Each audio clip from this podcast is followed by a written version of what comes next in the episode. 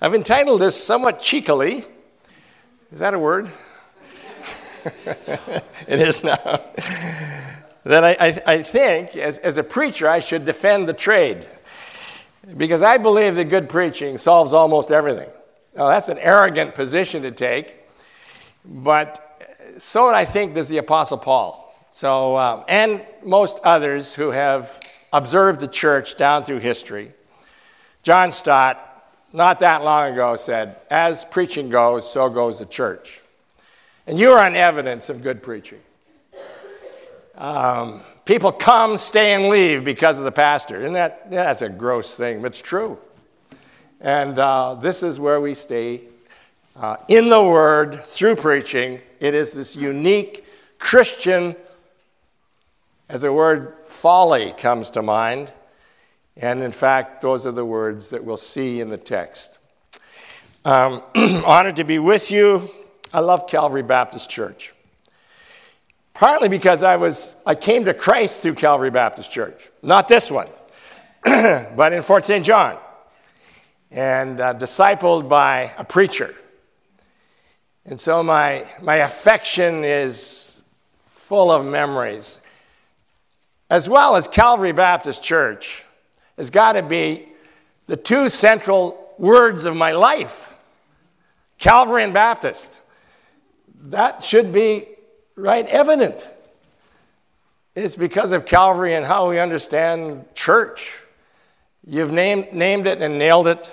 Don't, don't hesitate to celebrate it. We cherish so many of you who have befriended us over the years. We'll not start calling you out because I'll miss somebody or talk to somebody that isn't my friend anymore, and I don't want to do that. you are central, central to the mission of our, of our Baptist General Conference in BC, BCBC. You, are, you have been central to Canadian Baptist Seminary through generosity of funding and, and gifting of, your, of yourselves to these mission experiences. You have church planted, you have risked, you've been creative. Um, thank you. We grew up together. We were Ellendale Heights, and you were the little church with the little building over next door. And we saw God do things among us, and we celebrated each other. In those words, we thought it would never end, but it did. And now we have a new chapter, and it's a good one. Bit about Renee and I. We do have three children, uh, several others that we cherish as our own, although, although not born of our love. We have 10 grandchildren, eight boys, and two girls. The oldest is among us today two new granddaughters by marriage. Our home church is Brookswood, uh, where we worship and serve, and greetings from them this morning. If we want to find out how to do church in the year of our Lord 2020 and this next decade, it would be good to look at the text, look at the book. Not the plethora of books about how to do church, but this book. And I've been a student of how to do church through a lot of other books, and I wrote some dissertation on it and so on. And I remember the humiliating experience of writing this great thesis on how to grow a church. And then when I graduated and finished off the dissertation, the church stopped growing. And I've thought over the years that was truly, there's some connection there. Um, but St. Paul, Paul the Apostle, has this most detailed and, and often somewhat gritty uh, instruction manual in the Corinthian letters for how to do church.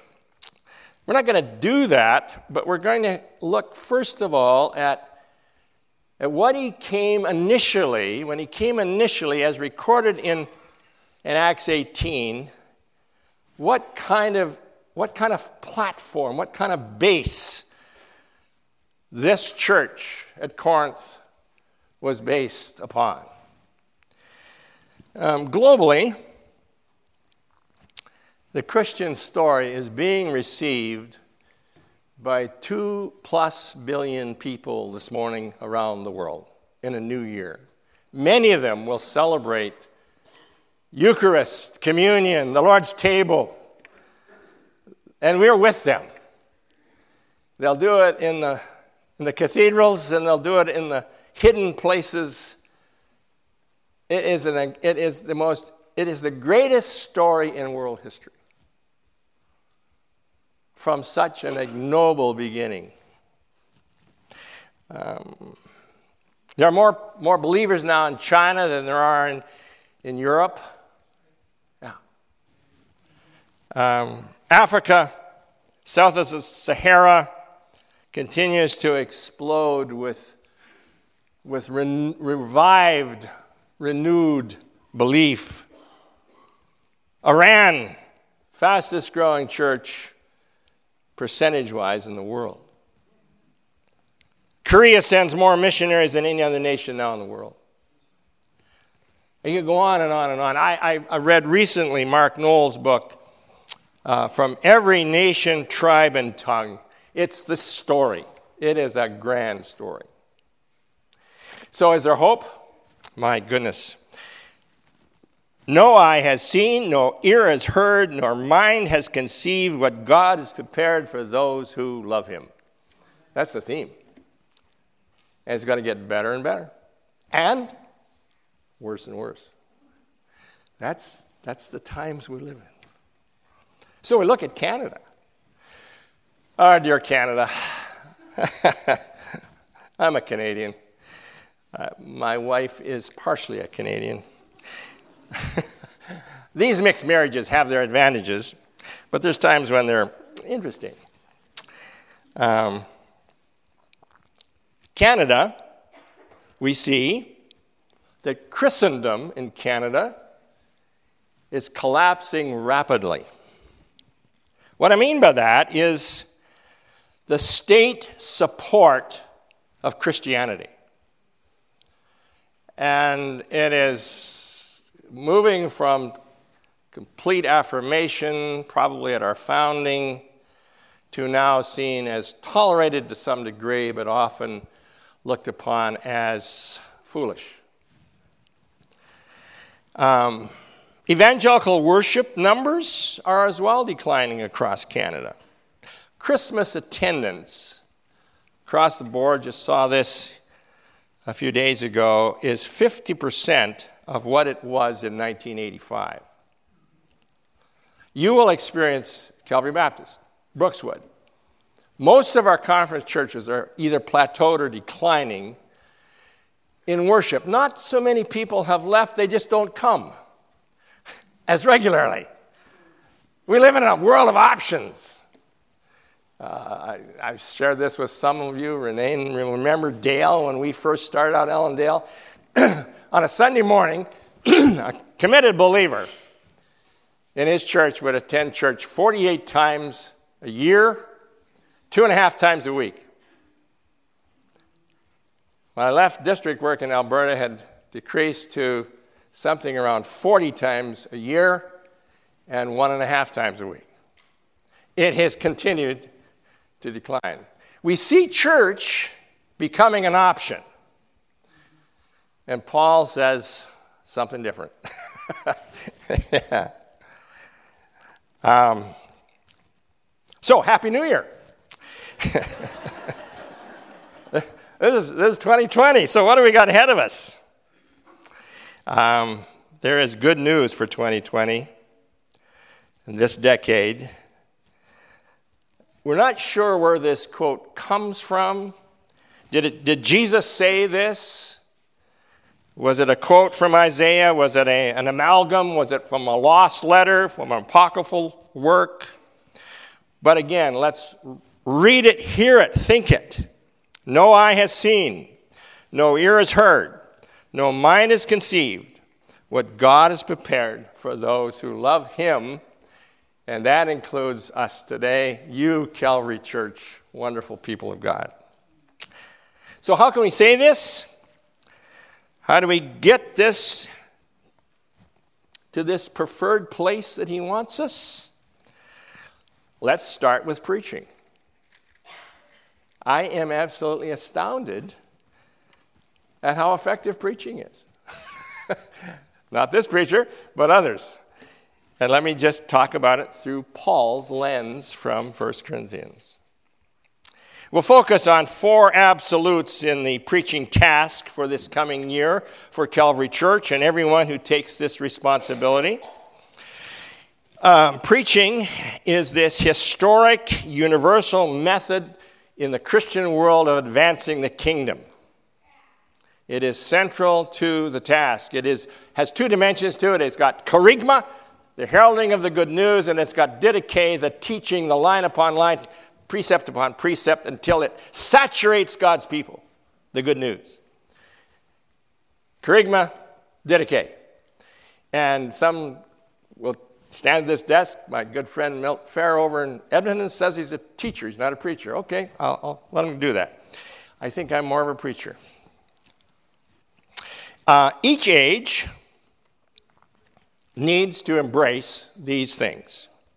The first, embrace the method Paul used, and he calls it this folly or this foolish message. Let's, let's turn, put, put the screen up. Can we do that? Well, we'll take a look beginning at verse 18 of chapter 1 of 1 Corinthians. I'm going to read through it. Follow along with me. I'll read from the NIV. There's one word that I'd like to, to address. Actually, it's the, uh, in the first sentence of verse 18. It is the word message in your NIV. I prefer the word in the ESV. For the word of the cross is foolishness to those who are perishing, but to us who are being saved is the power of God. For it is written, I will destroy the wisdom of the age or the wise, the intelligence of the intelligent I will frustrate. Where is the wise man? Where is the scholar? Where is the, the philosopher of this age? Has not God made foolish the wisdom of the world? For since the wisdom of God, uh, the world through its wisdom did not know him, God was pleased through the foolishness of what was preached to save those who believe. Jews demand miraculous signs, Greeks look for wisdom, but we preach Christ crucified, a stumbling block to Jews, foolishness to Gentiles. But to those whom God has called, both Jews and Greeks, Christ, the power of God and the wisdom of God. For the foolishness of God is wiser than man's wisdom, and the weakness of God is stronger than man's strength. People of God, think, think of what you were when you were called. Not many of you were wise by human standards. Not many of you were influential. Not many of you were of noble birth. But God chose the foolish things of the world to shame the wise. God chose the weak things of the world to shame the, strong. He chose the lowly things of this world and the despised things and the things that are not to nullify the things that are, so that no one may boast before him. It is because of him that you are in Christ Jesus who has become for us wisdom from God, that is, our righteousness, holiness, and redemption. Therefore, as it is written, let him who boasts boast in the Lord. When I came to you, brothers, people of God, I did not come with eloquence or superior wisdom as I proclaimed to you the testimony about God. For I, res- I, I decided, I resolved to know nothing um, while I was with you except Jesus Christ and Him crucified. I came to you in weakness and fear and with much trembling. My message and my preaching were not with wise and persuasive words, but with a demonstration of the Spirit's power, so that your faith might not rest on man's wisdom but on God's power. And this is the Word of God. Amen. Paul's words, he described the, the method of his preaching as, as foolish, as silly. Both those terms are used, or, and the other word is scandalous, and we'll get to that. Um, each age has its philosophies that sweep through a culture and change it for generations to come. Um, perhaps today, the most challenging of the philosophies that, that mark, that shape our culture, one would be called scientism, and the other is certainly still enlightenment and its children, offspring. Scientism is just simply that science meets all needs. We are material. God is, if He's there, doesn't have anything to do with it. This, this, is, this is all there is, folks. Milk it for what it's worth. Um, there's songs about that theme. um, the other is the concept of the Enlightenment, where man becomes sovereign. Rousseau and the sovereignty of man is the, the crucial text behind this view of, of history. And so, man, in his wisdom, will find out what is good and, in a consensus or not, choose. And what it has chosen is that uh, anything goes, it is tolerance above everything else except for those who are seen as not tolerant. Welcome. uh, the worship of creation is advancing with alarming panic.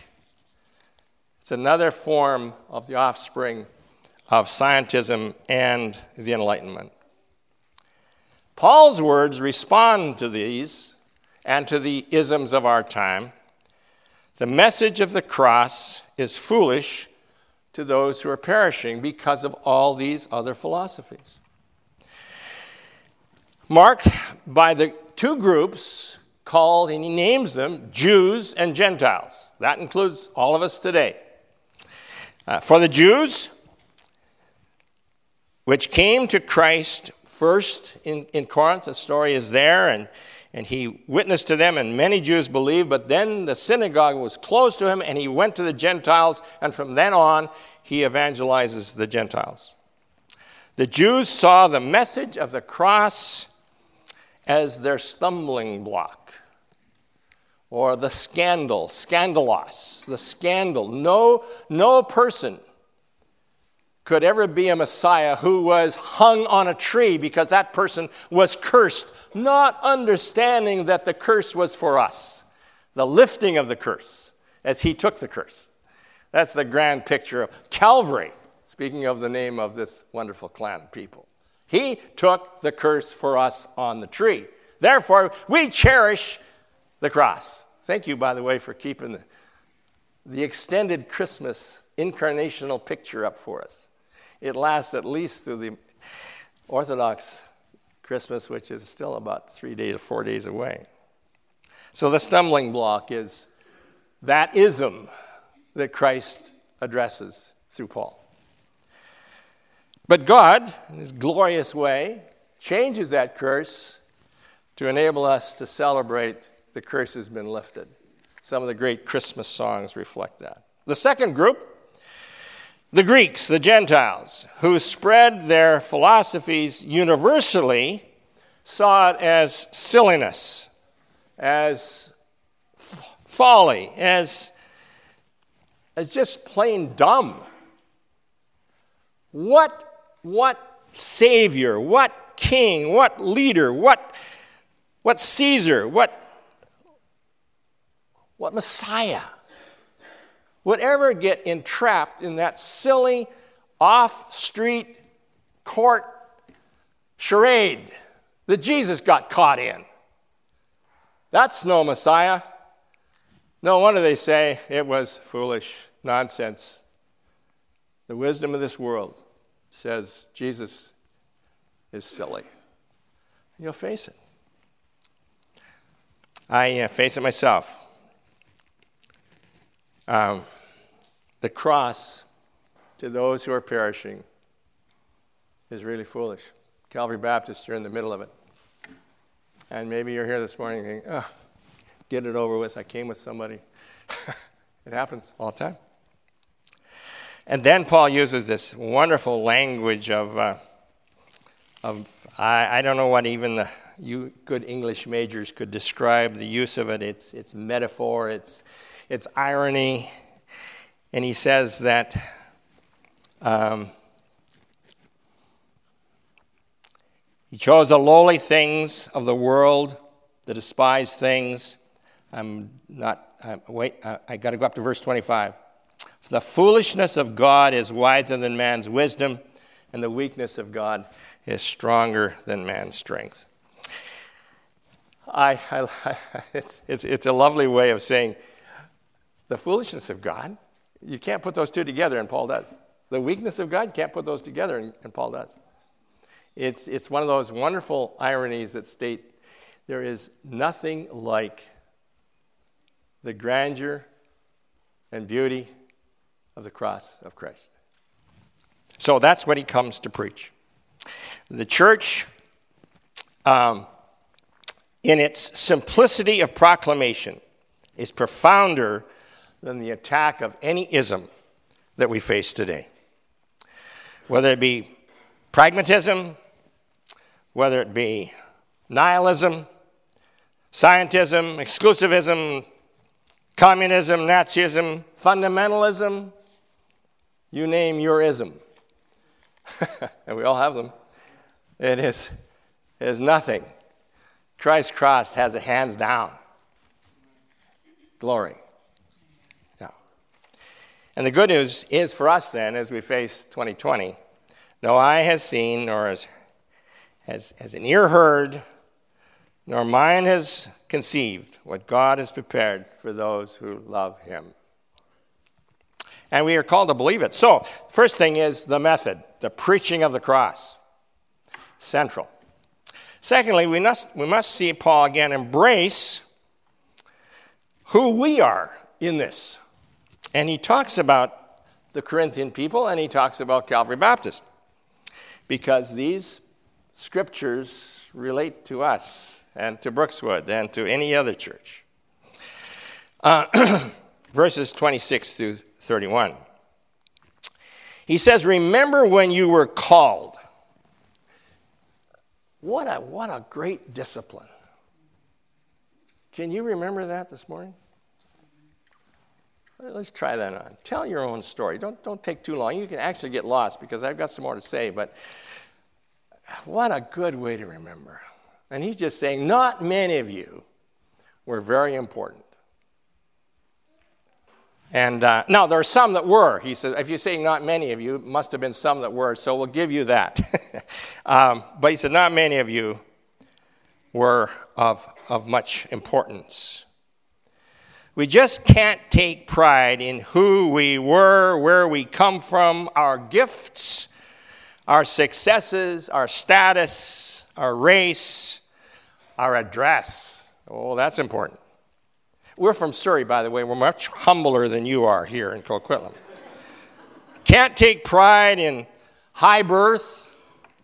I'm related somehow to Winston Churchill. Did you know that? True, but unimportant. Brilliance, handicap, like the apostle, he says, I counted everything but loss for the sake of Christ and knowing him. So, again, another pause. What do I count in my life as better than my, my person sitting beside me? That's also part of the reality of the church. And he concludes this pericope saying, I have one, only one thing to boast about it's Calvary. I'll boast about Christ. I boast about cross. And I'll, I'll, I'll, humbly declare that He took me out of death and quickened me and made me alive in Christ. That's central to the New task. That's who we are, and that's what we must embrace. The other dimension of who we are is also seen in Corinth, and we're prone, every church has it latently, prone to division. I remember thinking in my pastoral experience, there was three circles. I should have written them down, I can't do it. There were three circles. I was pastor of the inner circle of, of Cedar Grove in those days, pastor there. And there was another circle that intersected with that circle. I was not their pastor, but they were part of the church. That's reality. Their pastor was Haggai or some other great gospeler who had a huge church somewhere, but I just didn't match up in their eyes. But they attended because that's what you're supposed to do. That would never happen here, I'm sure, at Calvary, but it did at Cedar Grove. And then the other, other circle was the circle of those who were coming to Christ. They were not part of the church, but they're on their way, on their way to the kingdom. And, and that's true of every church. And you who are leadership and part of that, that wonderful mixed journey, be aware of all three of those circles. Put yourself in them and say, Is this where I should be?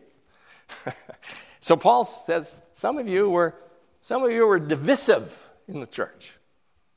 Others were immoral in the church. Can that be true of a good Baptist church? Yeah. It rips us apart and starts often in the head. You're looking at a sinful man.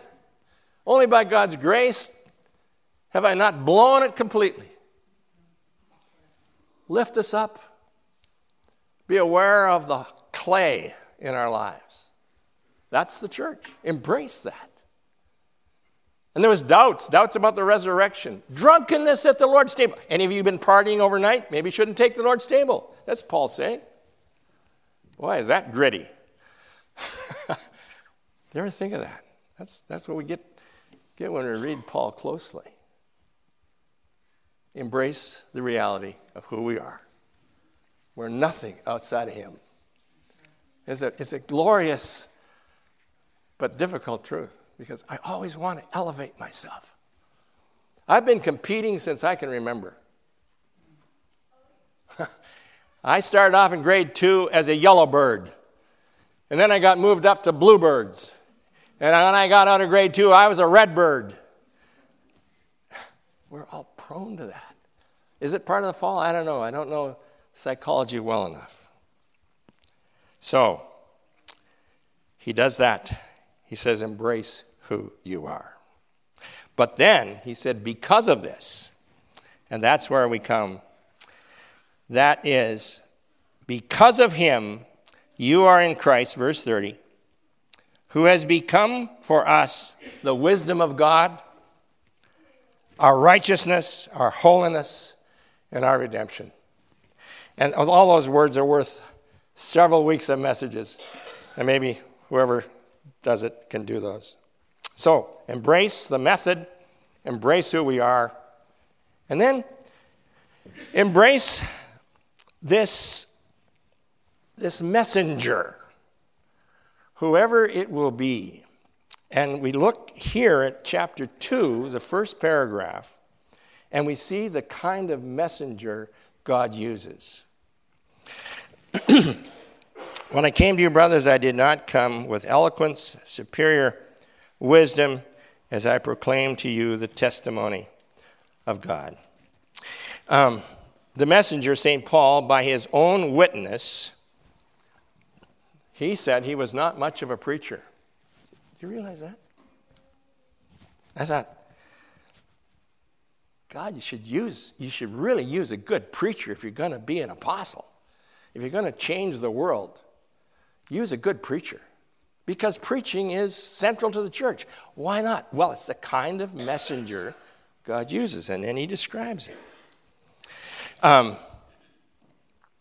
he's measured not in terms of oratorical or rhetoric, like Augustine, the great rhetorician. He's not the prince of preachers like Spurgeon. Um, in fact, I, I confess I love great preaching, and I've studied it in my life, and I work at it. But oratory doesn't win people to Christ. It can bring a crowd. Only the Holy Spirit brings people to Christ. But the foolishness of the message brings people to Jesus.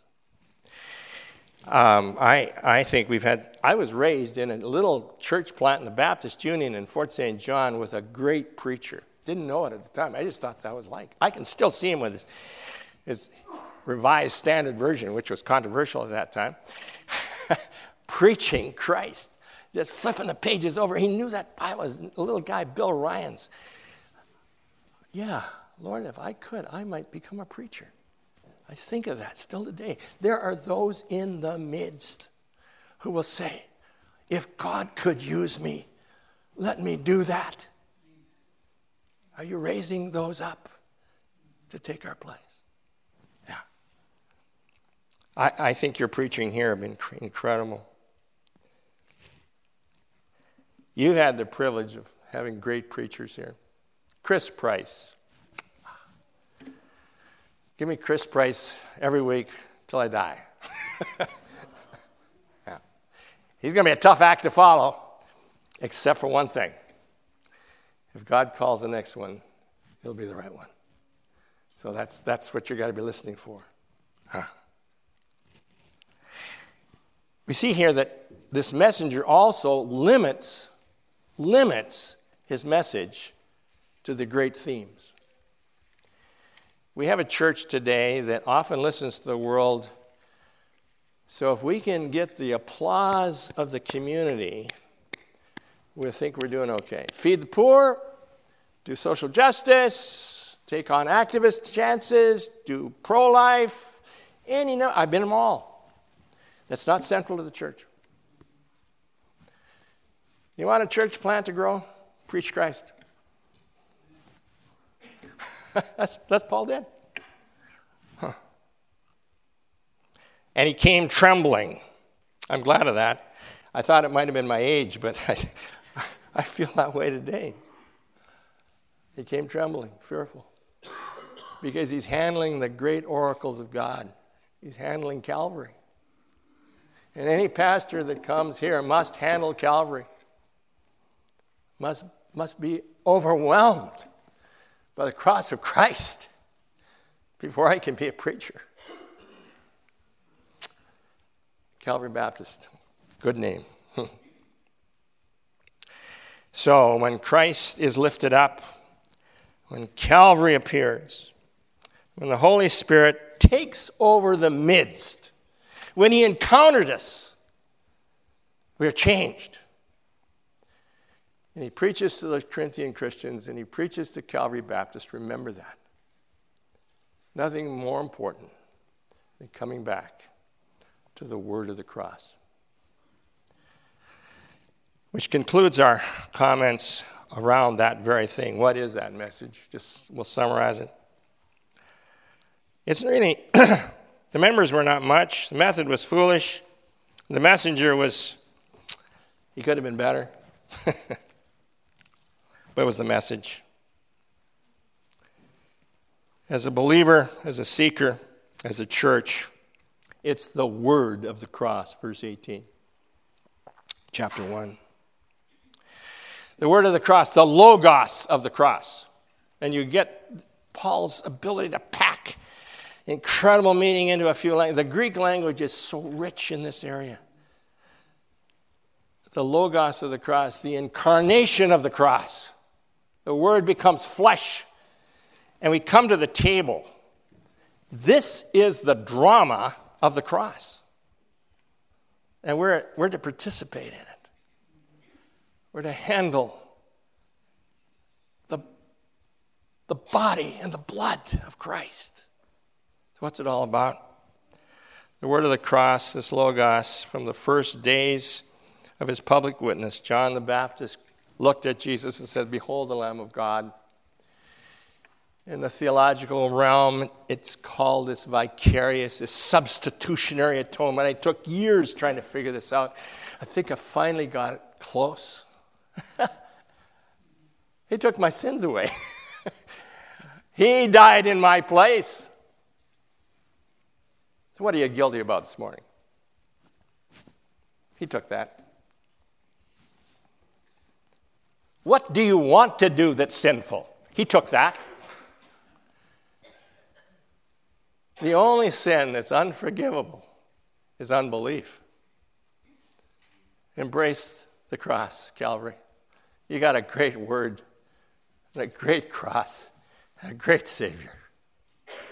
No eye has seen, no ear has heard, no mind has conceived what God has prepared for you in 2020. Amen.